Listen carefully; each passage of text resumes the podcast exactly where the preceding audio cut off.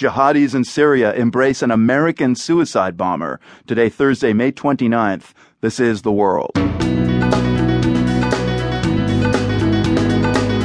I'm Marco Werman. The war in Syria may have taken a new turn after a U.S. citizen reportedly carried out a suicide attack. Extremists in Syria are treating it as a propaganda coup. They're vocally claiming that they have an American, the first American. They keep repeating that. Also today, the pesky question of how voter ID laws affect immigrants. For me, the issue is are we making it more difficult for some people to vote, or are we making it safer? Plus, working hard to explain what hospice care is to people from cultures where the concept is unfamiliar. It's not how you want to die, it's how you want to live until the end. And feeling nostalgic for India's iconic automobile, the Ambassador. Those stories after the news. Support for PRI's The World comes from Medtronic, helping build more resilient communities by supporting the American Red Cross so it can be ready to provide assistance whenever and wherever disasters occur. Learn how you can make a difference at AmericanRedCross.org. I'm Marco Werman. This is The World.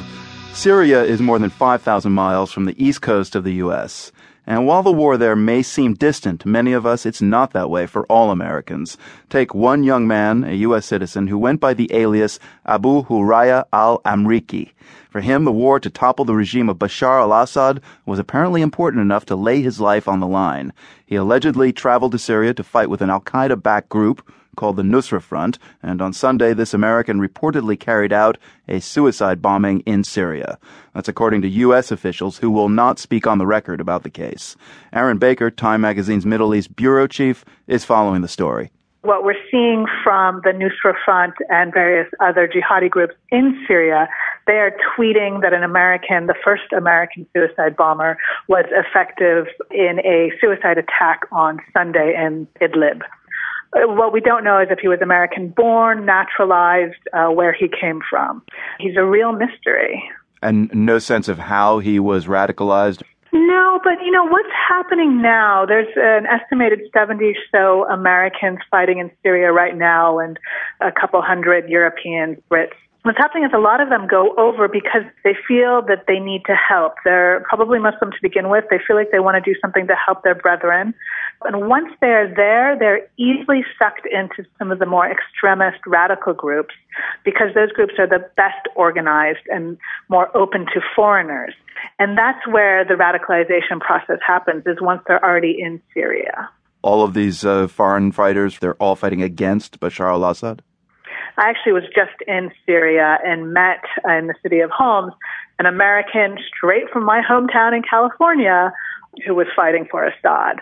So, yes, there are some exceptions, but I think they're very rare. Wow. So, somebody from your hometown.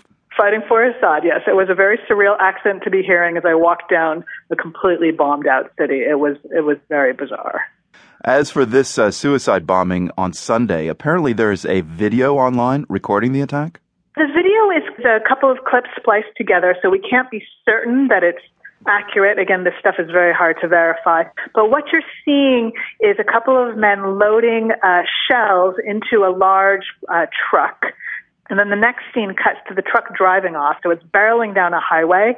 And then the next shot you see is from a distance, a uh, fortress type city and in the distance, and then all of a sudden a blinding flash of light and a pillar of smoke, and people going Allah Akbar, praise to God, and celebration. What has been kind of general reaction from other jihadists? Would they feel triumphant that they've essentially flipped an American? Absolutely. Uh, you're seeing this sense of triumph in social media.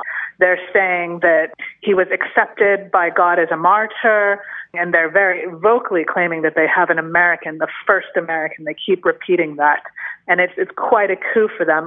I mean, the fact that this was an American suicide bomber in Syria raises all sorts of kind of frightening scenarios, frankly. Well, the now is that you'll have some people going with the intention of perhaps blowing themselves up in Syria to further the, the cause, but who may have been talked into changing their focus and returning to America to attack U.S. sites. You know, we heard about uh, White House plans for a counterterrorism force, a small, fleet footed force, and uh, some of that help is going to go to Syria. How's this going to complicate those plans if the U.S. is trying to both arm